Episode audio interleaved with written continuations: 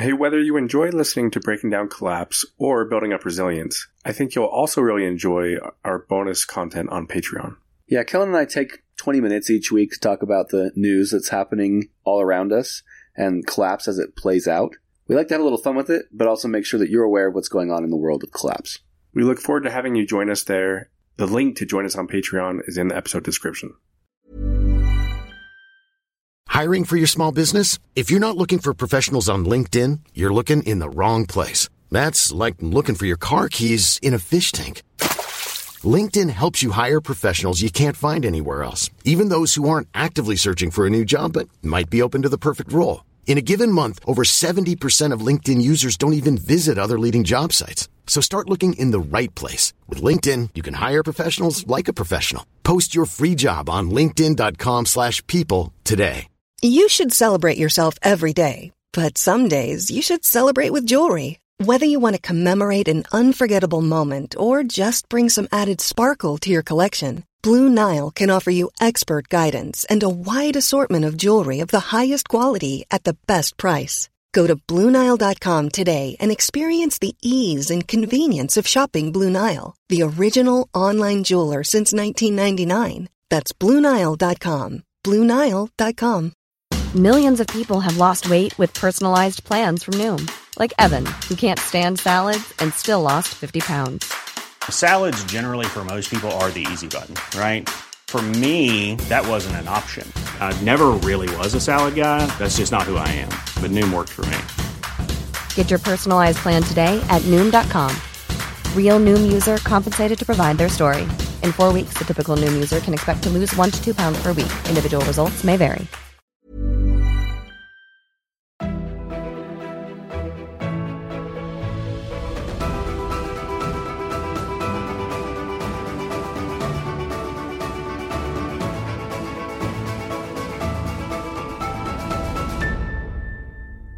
Kellen, what's the longest period of time you've had to go through an electrical blackout or that your electricity was out in your home?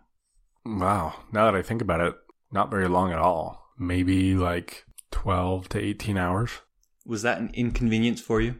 Yeah, I guess so. I think about when the power would go out as a kid, I just loved it. Like we would get out flashlights and candles and make it kind of this fun little event, play some board games by candlelight. Dad would scream at you not to open the fridge or the freezer. Right. You don't want to let any of the cold air out. Right. Anyways, there's kind of this exciting feeling when the power goes out, but that's probably because at the time you recognize it's very temporary. Yeah, that's kind of my thought. As an adult, it hits different now. And I'm lucky in that I feel like the power doesn't go out as often for me as it did as a kid. I feel like it happened a lot back then. Now it's a pretty random event, maybe once every couple of years, but it certainly makes me more nervous now than it did back then. Now you're the one yelling at your kids not to open the fridge. That's right. And I know that a large part of my anxiety around the power going out comes from my knowledge of collapse and knowing how important the electric grid is, not just on a small scale, you know, me and my home and my family, but on a larger scale to the way our society functions as a whole. And I think it's something that not only do we take for granted very often, but most people just don't understand very well. You know, in college, I worked as an electrician's apprentice for a period of time, and I learned a lot about just electrical work. You know, when it comes to wiring things up in a residential or a commercial setting. And sometimes when we, we would go to people's homes, they needed us to do some sort of a repair or install something new. I was surprised at kind of the ignorance. You know, we'd say, like, we're going to flip off this circuit breaker so that we can work on this part of the house. And they might say, oh, okay, can I still use the bathroom? Like, will the toilet still flush? Or they'd say, like, oh, does that mean I shouldn't open my garage or else I'll get it shocked? Or, you know, just random questions where they didn't understand something that they use every single day in their home. I didn't blame them, right? I, I had only learned what I learned because I was in that job. But even doing electrical work for the amount of time that I did it, I was very unaware of how the power grid, the electrical grid itself worked.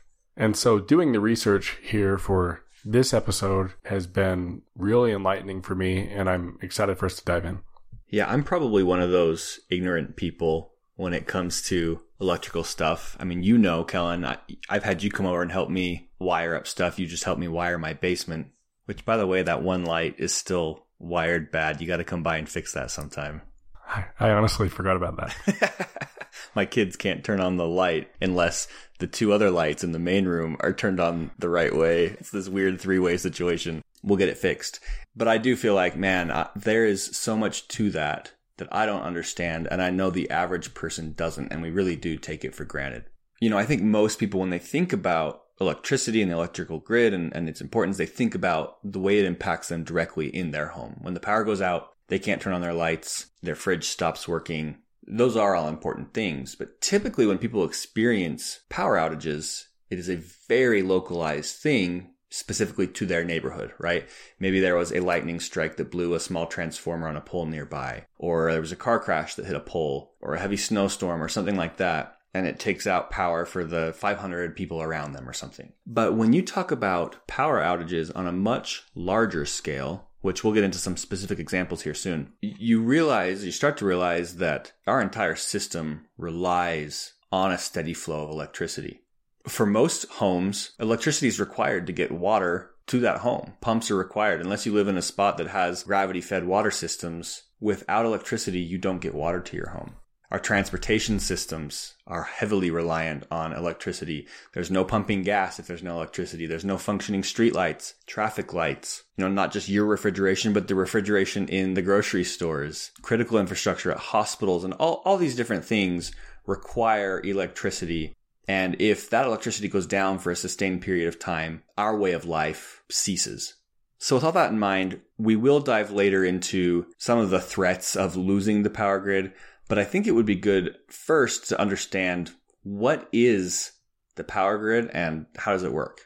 Yeah, let's take a few minutes to talk about that. What the grid is, what we're talking about when we even say that. It is worth noting that I think a lot of what we'll be talking about here is the power grid in the US, but much of it applies to the rest of the world.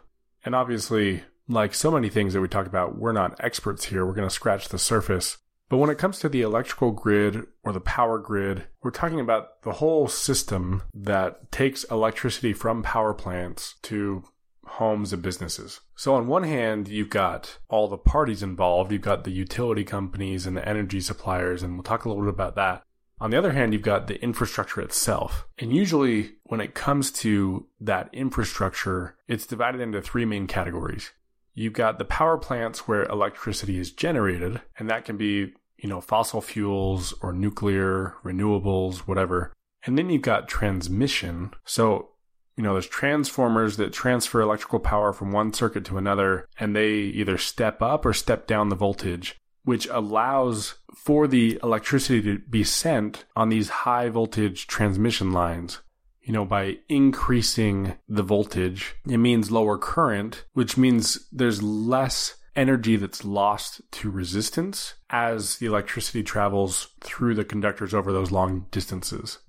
So the point of the transformers is to maximize the efficiency to lose as little energy as possible as you're sending it across these either higher or lower transmission lines. Exactly. So you've got to step up the voltage while you send it over long distances and it goes from the power plants across those high voltage transmission lines until it hits these substations. And that's where you get distribution. You get these distribution lines. Again, it's stepped down to lower voltage so it can go from the substation to houses and businesses. And you've got circuit breakers and switches and capacitors. You know, there's a lot to it. But again, it kind of comes down to those three areas of the electrical supply chain generation, transmission, and distribution. And one point I think it's really important to make is that the electricity, it flows freely on these lines, right? We don't have a way to store electricity. We don't have any sort of long-term storage capabilities. That's one of the challenges with renewables is that you have to be able to store it. So the job of the grid and of all of that infrastructure and all of the parties involved is to make sure that the supply of energy in the system is able to meet the demand in each individual place, which makes the work of those three elements that you just mentioned very complicated. This is not a simple system. From what I understand, it is highly complex with just a billion moving parts. Yeah, and you're spot on there there are some backups, there is some storage. You know, these large batteries, they can use lithium ion to store electricity, but in terms of the amount that we use on a day to day basis, you're right. It's not like you can just produce a huge excess of electricity and then store it and use it over the coming years. Or even months or days, right? Right. And you touched on the fact that it's a very complex system. You know, in the US, the US power grid has been called by some the largest and most complex machine in the world. So back in 1882 in Manhattan, Edison switched on America's first power plant. And it was this amazing thing. People were in awe seeing light, right? Electrical light at night. And there was quickly a push to get power plants put in a lot of the major cities throughout the US. Edison's system was DC or direct current, which meant it had to operate the same high voltage. And so it couldn't be sent over long distances. There would be a voltage drop over distances. There are pros and cons, but you may have heard of William Stanley working for Westinghouse. He created the transformer that would allow for alternating current systems, AC systems. Like we talked about that stepping up and stepping down in voltage.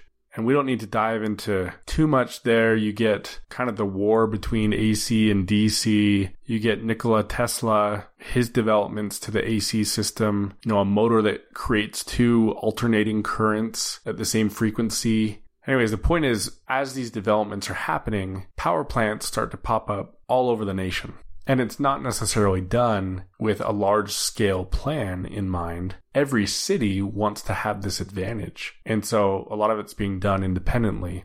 You look at where we're at today with the complex system that we have. And I want to share with you just some of the acronyms that exist because to me it's kind of comical. It just highlights the complexity. So, Corey, there are RTOs or regional transmission organizations, and they operate the high voltage transmission grid and run electricity markets. You get IPPs, which are independent power producers. Usually, those are for profit companies. They own and operate power plants. You get CSPs, which are curtailment service providers. Usually, they are also for profit companies. They're involved in the demand response. And you could say that they are incentivized to reduce electricity consumption.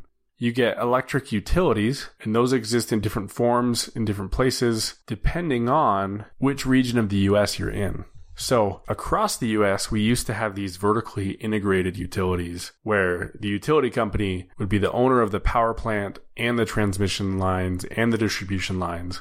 And that's still the case in a lot of the southern and western US. But in California and Texas and most states in the northeastern US, in the 1990s, they did this restructuring.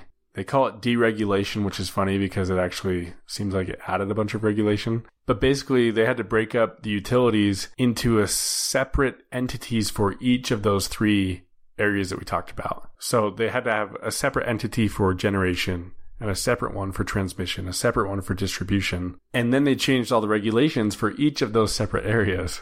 So, one term you'll hear is balancing authorities, which if you're in an area where there's RTOs that we talked about, that's usually the RTO. But if there aren't RTOs, then it's usually the electric utility. There's the FERC, FERC, the Federal Energy Regulation Commission, which regulates RTOs and sets some prices for electric transmission there's the NERC, the NERC, the North American Electric Reliability Corporation, and they're in charge of kind of developing standards for reliable power grids. So when you see this charted out, it is just a mess. It's a twisted mess of all these different groups and organizations and parties involved. And, you know, in my cartoon brain, when I've heard the electrical grid, I used to think of this like really clean spider web and somewhere in the middle of the nation, you could just go to a big concrete building, and if you pressed a big red button, it would turn off the whole thing.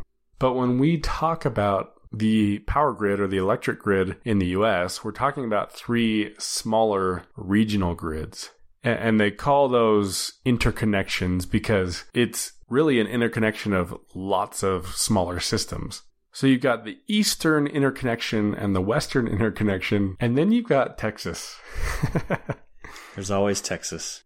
So you may have heard of ERCOT.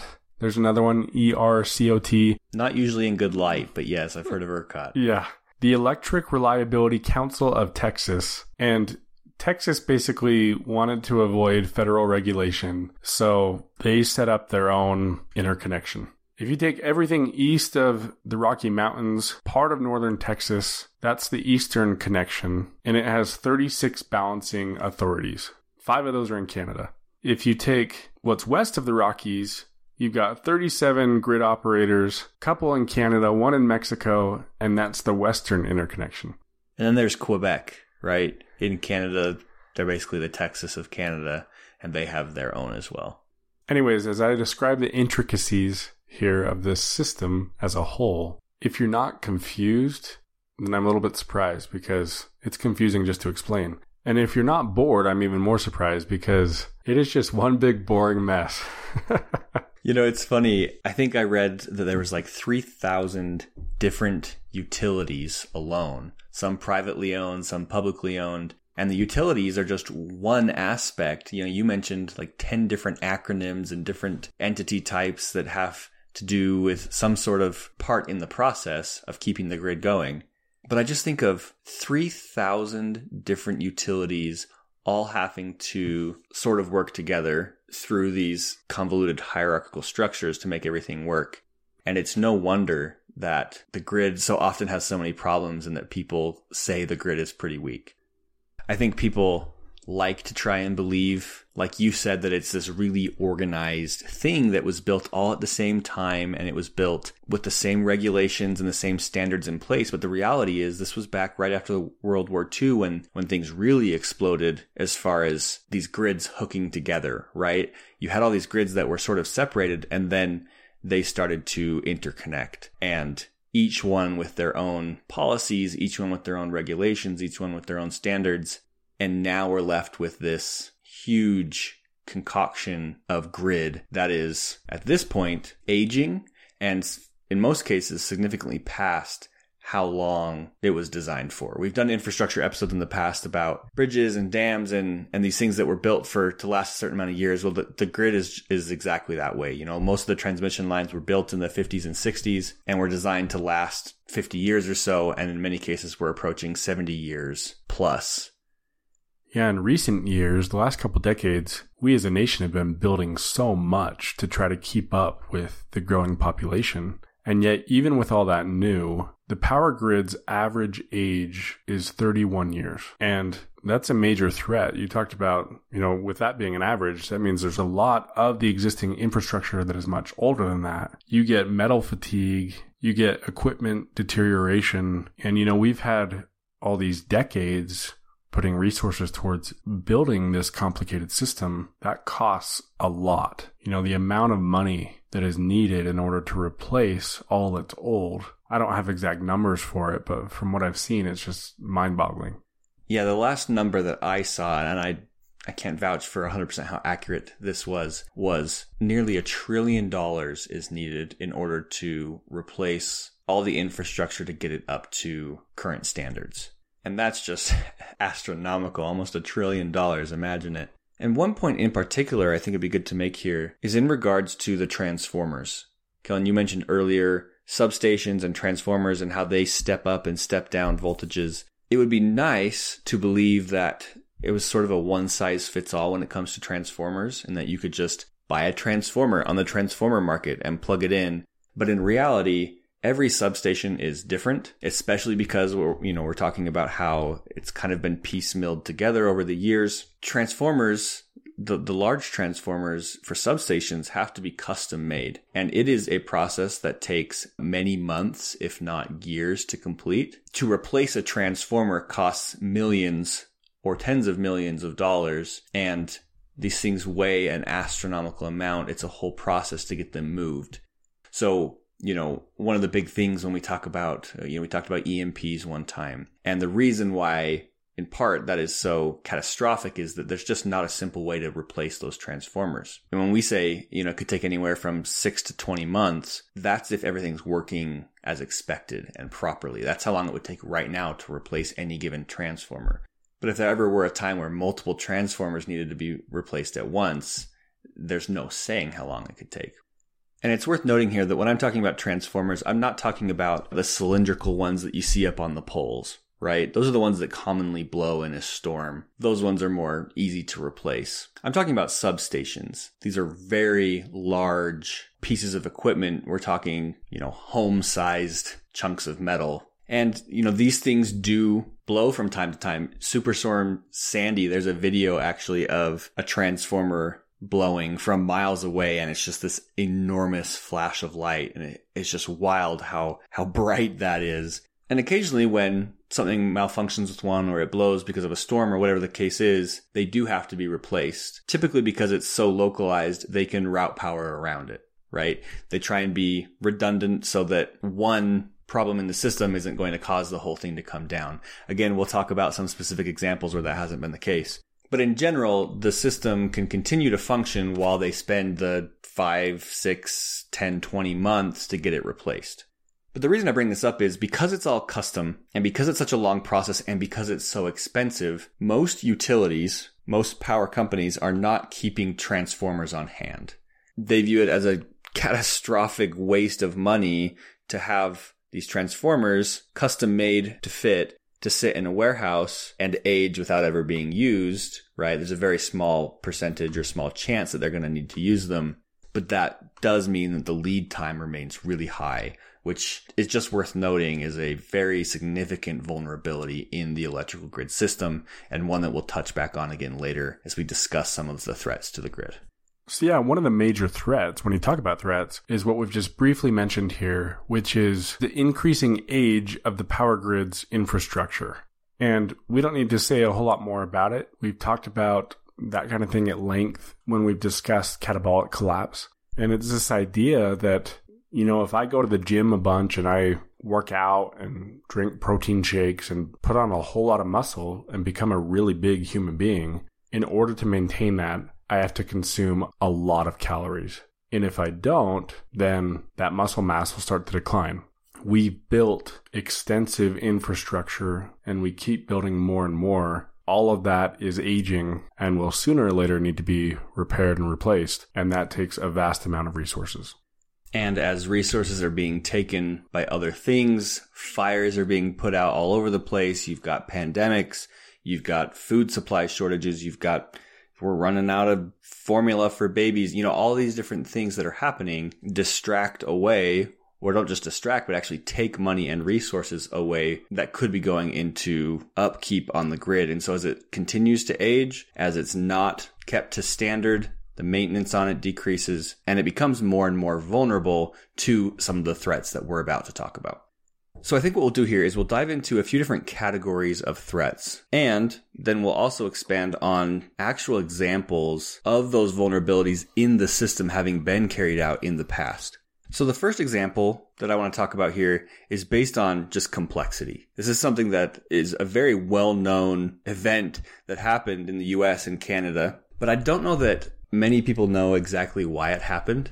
And I think it's really fascinating to talk about what occurred. So this is the 2003 blackout. This was on August 13th, 2003. 50 million people went without power. It had a $10 billion plus economic impact, caused over 100 deaths. So this was, this was a big deal. And it's interesting because it all spurred from just a few seemingly small things happening at the same time that caused such a huge consequence. So here's what happened. Kellen brought up earlier multiple levels of different organizations and groups that are in charge of making the grid work. One of those is uh, reliability coordinators. So these are regional organizations that help make sure that things flow correctly. So in Ohio, this was near Cleveland, the local reliability coordinator had some issues with its contingency planning simulator. So it was this tool that runs different simulations to determine potential issues or situations on the grid and then how to compensate or prepare to fix it. And this system is normally just consistently running and saying, okay, there's a vulnerability here. Here's how we need to reroute. Here's who we need to notify about this. And here's how we fix it. Well, again, this contingency simulator was having issues. The second thing that happened, there was high demand on electricity that day because it was a hotter day than usual. It wasn't record breaking, but it was a hot day. And so there was a lot of AC that was being used. This meant that one generator near Cleveland was pushed to the limit and it tripped off. So what that did was it meant that more power had to be pushed into Cleveland from further away. And that strains transmission lines. Typically you want to try and generate it as close to the destination as possible so you're not pushing more and more power from further away.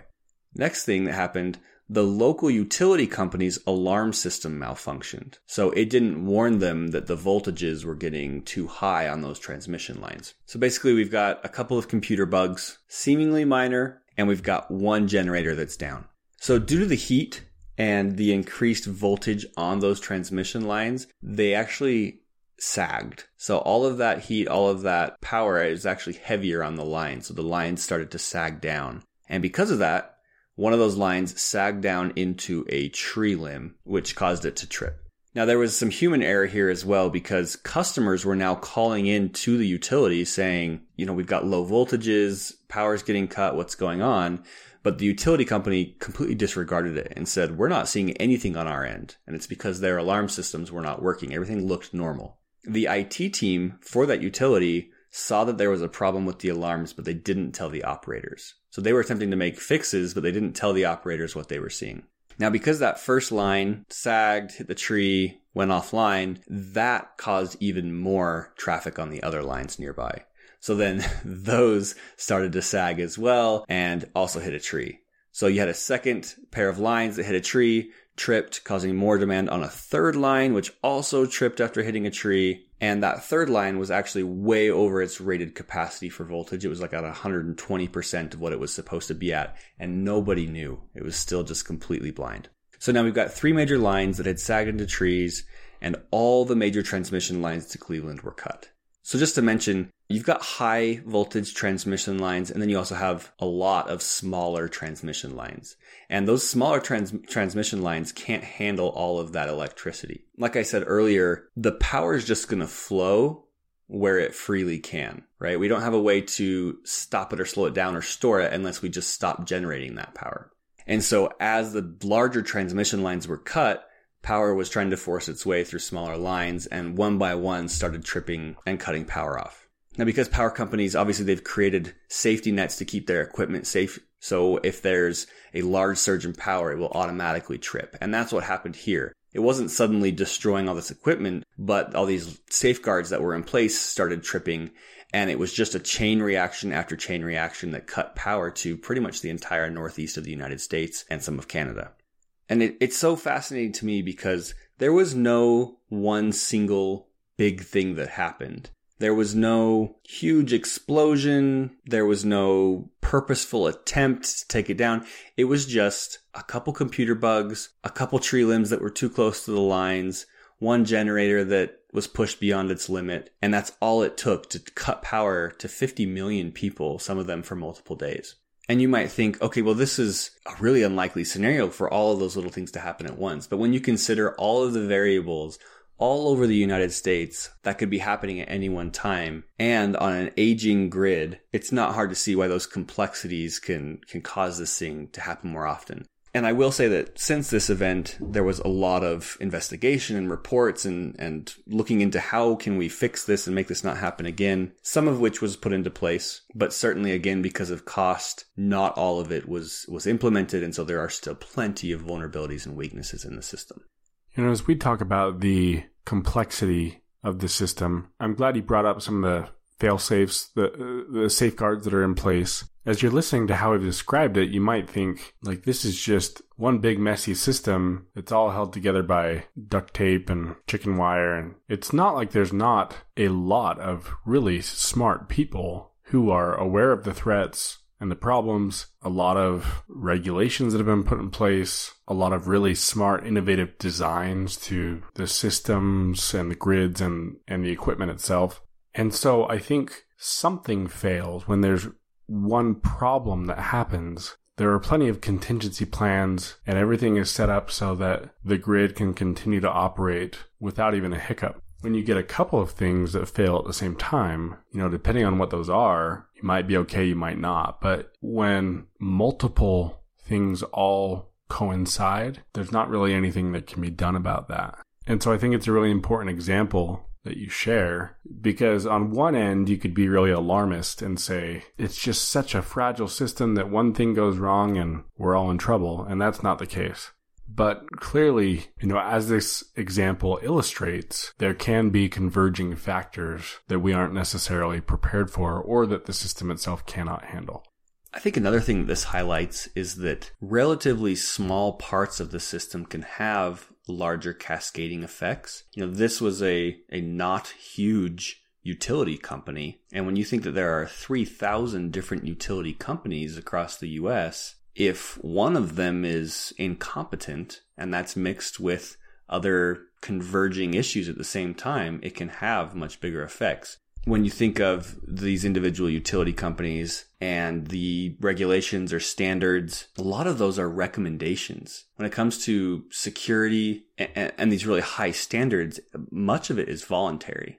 And most of these small utility companies, you think of a, a utility company for a small town or, you know, a group of five to 10,000 people, they don't have the money, the millions of dollars to build these big redundancies and to put into place high security measures and all these different things it's not in their financial interest, which can be easily argued as one reason to not have the grid be a for profit venture. But when you have all these different utilities and so many of them are not putting in place these high standards, redundancies, safeguards, it leaves the system vulnerable.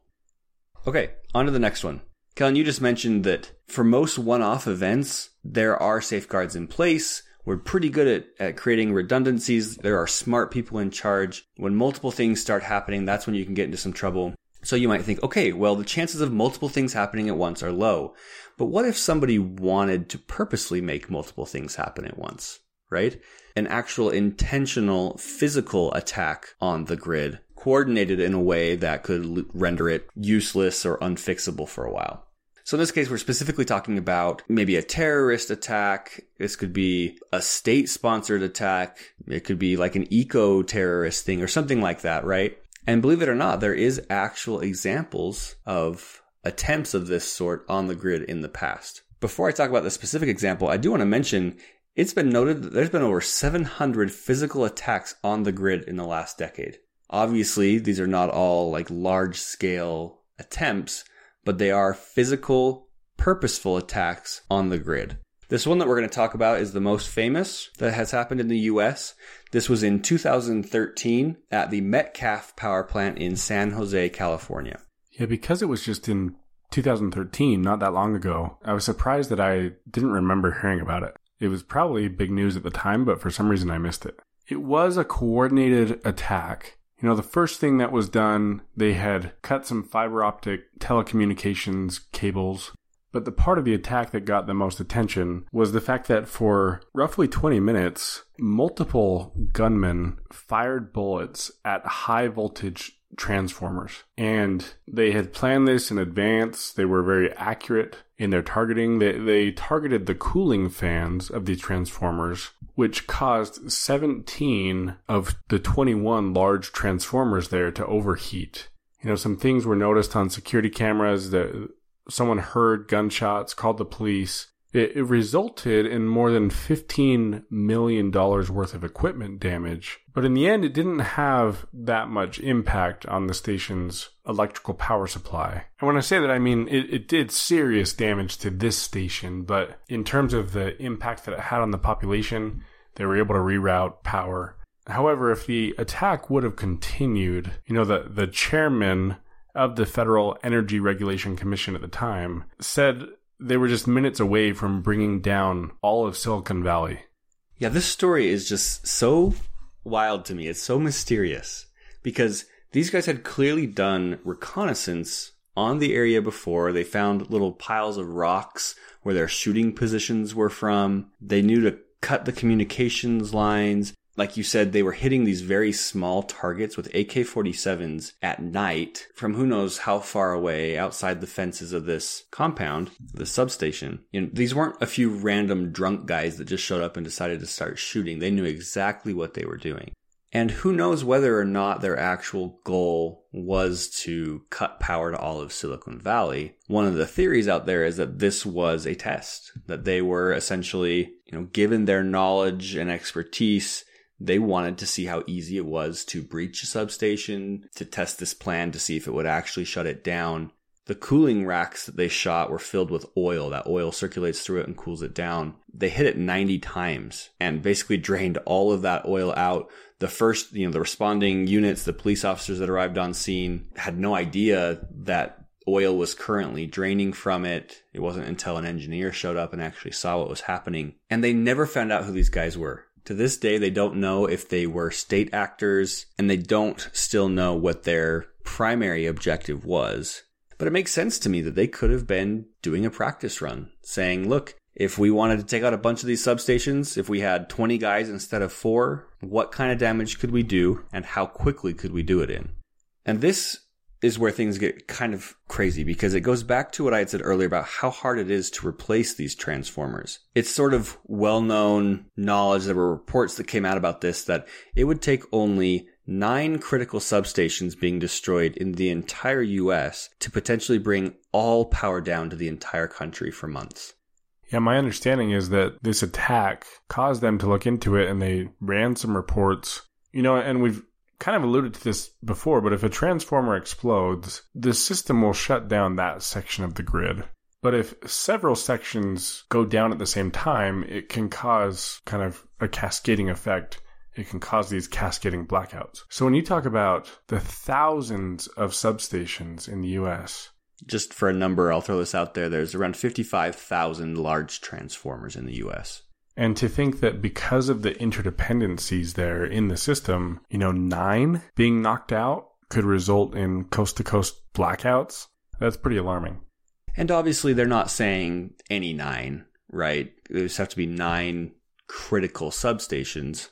But considering how effective this attack was, this physical attack on Metcalf, and considering the catastrophic effect of bringing the entire US grid down, or I guess all three of the interconnects down. You know, there have been reports released from the US government. We've talked about this early on in the podcast about the likely death toll from an EMP attack, for example, which would shut down the US power grid. And I've seen numbers that range from between 70 to 90% of Americans dead after one year of the grid being lost. I mean, the government knows how serious of a thing this is, and to think that all it would take was the destruction of nine substations is just is just wild. And so then you consider, okay, why is more not being done to protect them? You can drive around and see substations, you know, pretty insecure. I'm sure many of them are very secure. I'm sure that there are ones out there that have multiple levels of security and walls and all sorts of different things, but you can't enclose them, right? They're not locked in inside of facilities you know, you look at the way that drones are used to drop bombs in Ukraine, and I, I think how hard would that be for someone to drop an explosive device from multiple drones or whatever into an area like that? I don't think that those types of contingencies are are planned for, you know. Metcalf didn't have a wall around it. It had a chain link fence. Since the attack, they have put a wall up, but I've seen reports, some reporting done by 60 Minutes that showed that many major substations still don't even have walls. They're just these basic chain link fences that, yeah, someone could take an AK 47 to. And in response to that question, why isn't there more being done? There are lots of efforts out there that are being done, but one of the limitations is no single entity oversees the whole grid. And so, so much is determined by, like you said before, each power station. Some falls under state regulations, some of it's federal regulations. You've got all these groups involved, and because it's kind of a patchwork, there's not any one individual or group that is saying this level of security has to be placed on all substations.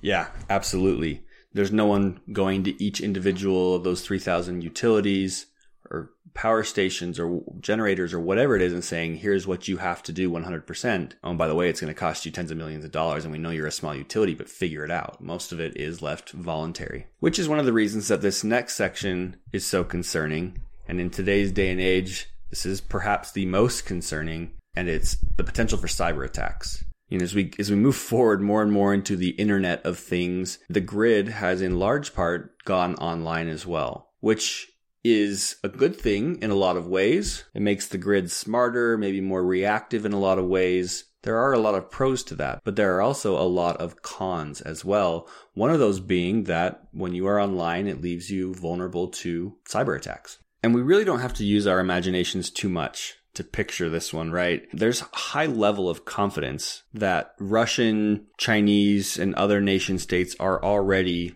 in our grid and they likely have the ability to enact attacks that could result in parts or all of the grid going offline. There's proof of Russian malware in software that runs the grid.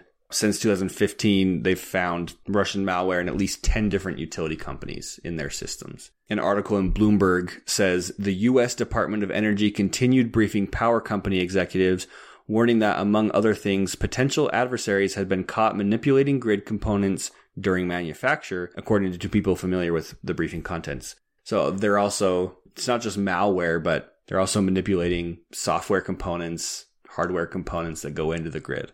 Going back to this idea that there are so many small utility companies and so many employees who work for those companies that may not have the necessary training to know how to keep their data secure. There are so many different phishing, you know, email scams, USBs that get plugged in, Bluetooth mouses, whatever it is. There are so many points of vulnerability where malware can be placed in these systems. And a lot of times that malware doesn't mean that they're putting something malicious on there that will automatically trigger the whole grid to come down that they, they may not know how to do that, but that malware allows for them to be able to see what's happening within the system. They can infiltrate it. They can see learn the goings on what are, what are the vulnerabilities so that they can later take control of computers take control of systems and do what they need to do.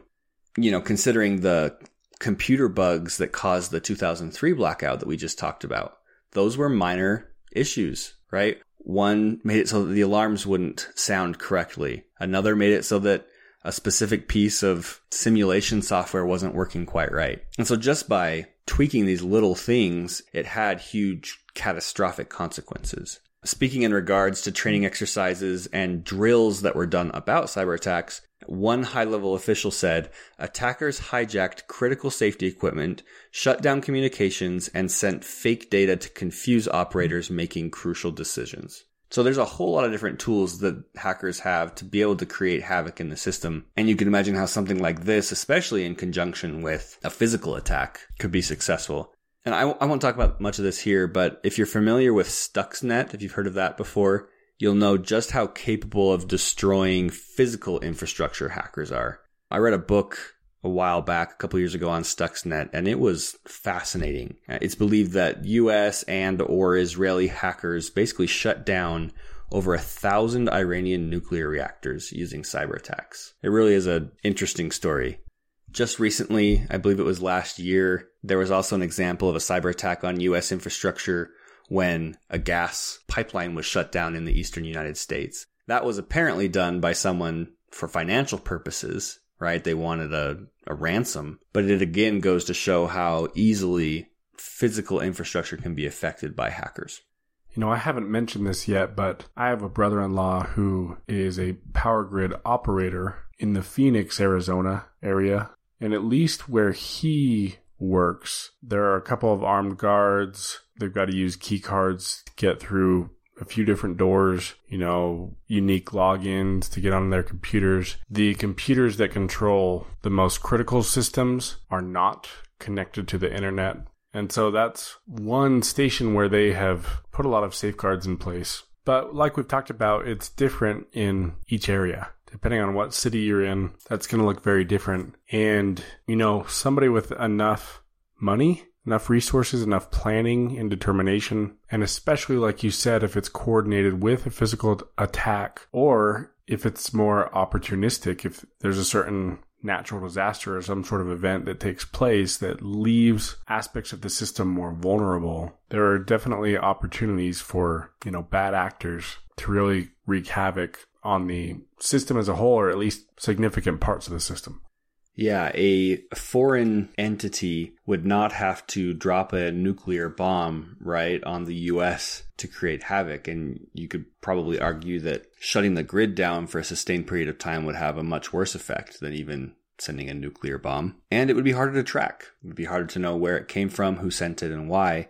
I've read a few articles recently since the start of the Ukraine Russia war regarding increasing worries from Homeland Security regarding our grid and potential attacks. You know, as Putin makes these threats that as we aid Ukraine in the war, that uh, that Putin is going to respond, and most people think that that response will come in the nature of some sort of cyber attacks. And knowing what we know about their involvement, you know, their extent to which they're already in the grid, uh, that does make it pretty terrifying.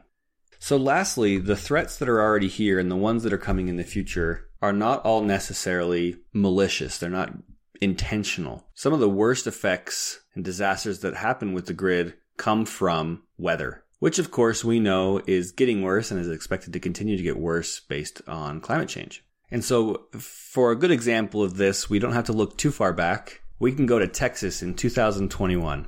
So, you've likely heard about what happened in Texas. And this was a mixture, again, of, of a few different things happening. The biggest of which was the Texas freeze. Now, before I get into what happened here, sort of the technical reasons why they experienced what they did, I just want to note here that Texas, despite as bad as it as it was, they were only four minutes and 37 seconds away from total grid failure, which would have left basically the entire state without power for a month or more. So when you think about the fact that they were that close and they just barely escaped that, you know, we're grateful that it didn't get worse, but it doesn't inspire confidence that there's not chances of this happening in the future. So Texas again produces its own power. We've talked about that. They have their own interconnect, which means that they rely on themselves in the event that the power goes down. They can't get power from other states. They have to be able to produce that power from within Texas. This was one thing that made them extremely vulnerable as well. So polar vortex comes in. It was abnormally, you know, further south than normal, which caused Texas to be very cold. There was a few things that uh, that really played a part in this, and it was that that cold that they had, it was a record low. It stayed for a record long time, and it was extremely widespread. It was basically the entire state of Texas that suffered from this. You know, we talked about how if a localized substation goes down, there are other ways to reroute and make up for it. But this was so widespread, it took almost the entire interconnect. And so what this did was with the decreased temperatures as it got so cold, there was an increase in demand on the grid because people were using their heaters. Everybody had their heaters on, right? But there was also low supply because the cold and the storm knocked natural gas and wind plants offline. So with a decreased supply and an increased demand, it put an exaggerated stress on the system. By the way, prices, because of that low supply and increased demand, prices increased to a hundred times plus the normal rate for electricity, which customers were forced to pay in some cases. Some customers had bills in the thousands and even tens of thousands. There was one guy I saw that had a $17,000 electrical bill. And legal battles are still being fought today regarding who has to pay and if customers who were on auto pay will be reimbursed. So there was people who had their auto pay on charged thousands of dollars and they're still waiting to try and fight legally to get that money paid back to them. And since then, some power companies have declared bankruptcy. So basically what happened was because of the low supply but the heightened demand, it overburdened the grid, which caused frequencies to decrease past a crucial threshold. So the systems monitor for these thresholds, and when it's below that specific frequency for too long, the plants shut off completely in order to protect equipment. But if one plant had shut off, it would have triggered the next plant to shut off because it would have had an overburdened demand and it would have been a chain reaction throughout the entire state. And grid collapse like that, it actually does damage to the equipment. This isn't an intentional blackout. This is something that does damage to the equipment. And getting that power turned back on is a task that is just enormous. It would have taken months to get it turned back on. It's not just flipping a switch. They have to coordinate everything all together to make sure that the right amount of power and frequency is coming in and out at the same time. That supply and demand are perfectly metered. But because you're, you're doing it all at once, it's just a huge task.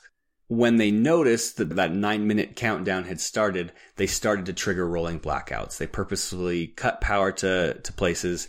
And what's interesting is there was an uproar about this because there were certain towns that lost power, which were deliberate choices made by the power companies of whose power to cut. Meanwhile, wealthy neighborhoods maintained power. So there were people coming into town from you know their poorer neighborhoods and and oh look all the houses up on the hill still have their power. And this resulted in numerous deaths. There was over 200 people that died because of these power outages. Many of them from hypothermia some of them from carbon monoxide poisoning and some of them from other medical issues. But in the end to me what's interesting about this is this is not the first time that Texas has actually faced this issue. They have known for decades there was a report that came out after the last time, I think it was in the 1970s, saying you have got to winterize all of your power generation. You have to make it so that natural gas can still be supplied if temperatures drop that low. You have to be able to make sure that your wind turbines work and, and all these different things. And they did not heed it. Again, to think about the cost of doing these things for what is seemingly such a low chance event happening when it is a for profit endeavor these types of things don't get done. And it's really easy for a governor to say, oh, well, this was just such a rare chance. There was just, we had no idea that this could happen and then try and move past it until, until it eventually happens again, which we know with climate change, the frequency of these types of events is just going to increase. Yeah, in fact, when you talk about the frequency of these events increasing, there was an analysis done by Climate Central that showed there was a 67% increase in major power outages from weather related events between the year 2000 and 2019 nationally. I mean, that's a huge increase in just 19 years. And the year after that, 2020, in the United States, 96% of power outages were caused by severe weather or natural disasters. And so you just think about the strain that severe cold has, or heat, or floods, or hurricanes, you know, even drought. We see what's happening in the western US right now. A lot of these hydroelectric dams that rely on a certain water level are in danger of not having enough water to be able to provide the power that they need to. And you know, there are a lot of efforts, like I keep saying, that are being made. The power grid, you know, they've got backups. They've got a term in the industry. Apparently it's N minus one, you know, which means any part of the system is supposed to be able to lose its biggest source, its biggest generator, or its biggest transmission line or substation, whatever its most critical piece is, and still operate at peak conditions. But that means nothing when you've got a devastating category 5 hurricane that comes through and knocks everything out. You know, one thing I saw is that those that design the power grid use historical data and they say, what are the contingencies we need to plan for? What are the extreme weather events that we can expect? But by doing that, you know, with climate change, we're seeing this increase in severe weather events. And so the infrastructure has been built for a different climate than what we're increasingly experiencing. And fortunately, because of these big interconnects, if one localized region experiences a problem, other areas can help out and push power to that region and they can adapt. But if we end up in a situation where we've got multiple large scale weather related events or natural disasters happening at the same time, it can be catastrophic for the system as a whole.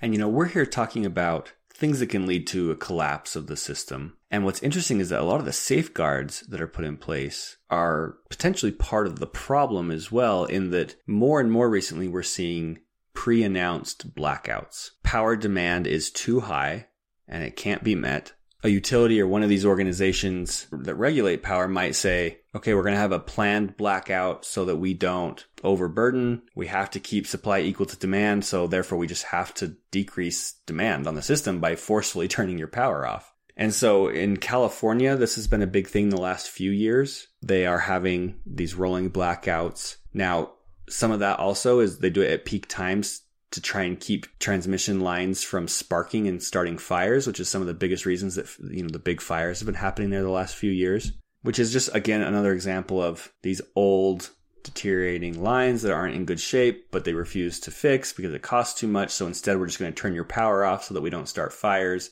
That's a huge problem, right?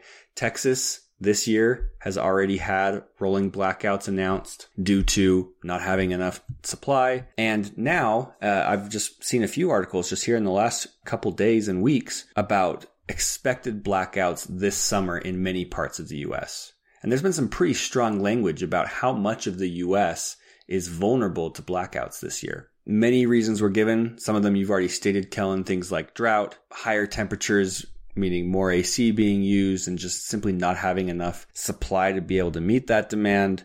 Also, one point they they made was that a main transmission line in the Midwest was damaged last year from a tornado. It's supposed to take months to fix. You know, it's the same thing we've talked about how long it takes to repair these things. And so power is having to go around that line. But meanwhile, it complicates the, the process. So if there's any other issues happening in that area, there's a higher likelihood of having outages. They said specifically the Midwest and southern states are at risk this year of rolling blackouts, but that, that many other places are as well. And if you would have asked me like four years ago, five years ago, if rolling blackouts would have been a huge deal, I mean, yes, I would have been like, what a sign of our failing infrastructure. What a sign of collapse that we're having to start to mandate rolling blackouts. That's unheard of. And yet now it's just becoming sort of a normal thing. And it's shocking to people the first time they hear it, or maybe the first time it happens, but then it just becomes a new normal. And I really see a day not too far into the future where we're all experiencing rolling blackouts to some degree and slowly those blackouts will get longer and longer. The amount of time between them will become less until one day, eventually, who knows how far down the road, there's a rolling blackout and the power just doesn't come back on. I think when I think of infrastructure, our grid is the one that frightens me probably the most because it's the one that we rely on so heavily and one that I feel like has not been made a priority enough, which leaves it vulnerable to an un- unacceptable level. And what you just described there, the increasing need for rolling blackouts and the system kind of just deteriorating as it gets more and more expensive to maintain. And we've got all these other problems going on.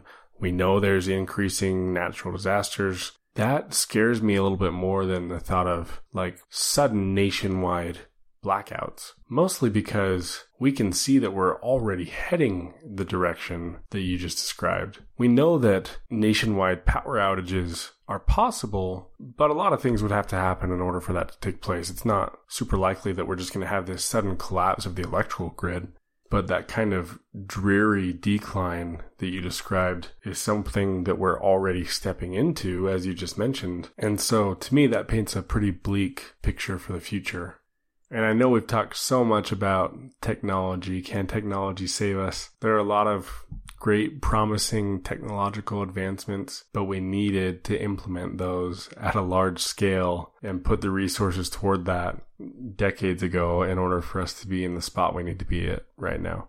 And you know, in this whole conversation, we are talking just about the infrastructure itself. We're not even talking about the requirement for the production of the energy. You know, we, we keep saying, you know, supply can't meet demand. And that supply side, all about energy is a whole other topic, which we've touched on before. But, you know, we talk about and we think about the energy cliff, think about peak energy. It's one thing for the infrastructure itself not to be able to appropriately deliver the energy, but it's another thing if we don't have the energy at all. So the last thing to touch on here briefly, just a quick minute, is to think about how can one sort of prepare for this type of thing, right? And the biggest thing that comes to my mind is just decentralizing the power grid. Right now it is centralized. Everybody relies on the system working where communities, neighborhoods, and individuals should be thinking about ways to be able to secure power in a closed loop, right? So obviously on a very basic level, individuals can purchase off grid solar for their homes. And one point I want to make is that I think a lot of people think about solar and you look around and you see all the solar panels on people's houses. Most solar is grid tied. So if a guy, you know, a door to door salesman knocks on your door and tries to sell you solar, the highest likelihood is that that solar is not going to work should the power go out. So if you are considering buying solar panels, do it for the environment. That's great, but also do it for yourself. And if you can afford it, get the panels that will work off grid and allow you to have power when the grid goes down. Obviously, there's so much more that we could talk about that a person should do to be prepared for something like this, whether it's a sudden grid down scenario or whether it's slow, you know, over the next 20, 30 years of rolling blackouts until it eventually just is gone. And not everyone has money for solar panels. Most people don't have money for solar panels. I don't have solar panels on my roof. But this topic certainly does make me start to think and consider what kinds of things, what types of things that I can and should be doing now to help my family, to help my neighborhood and my community become resilient and prepared for these types of events for this future.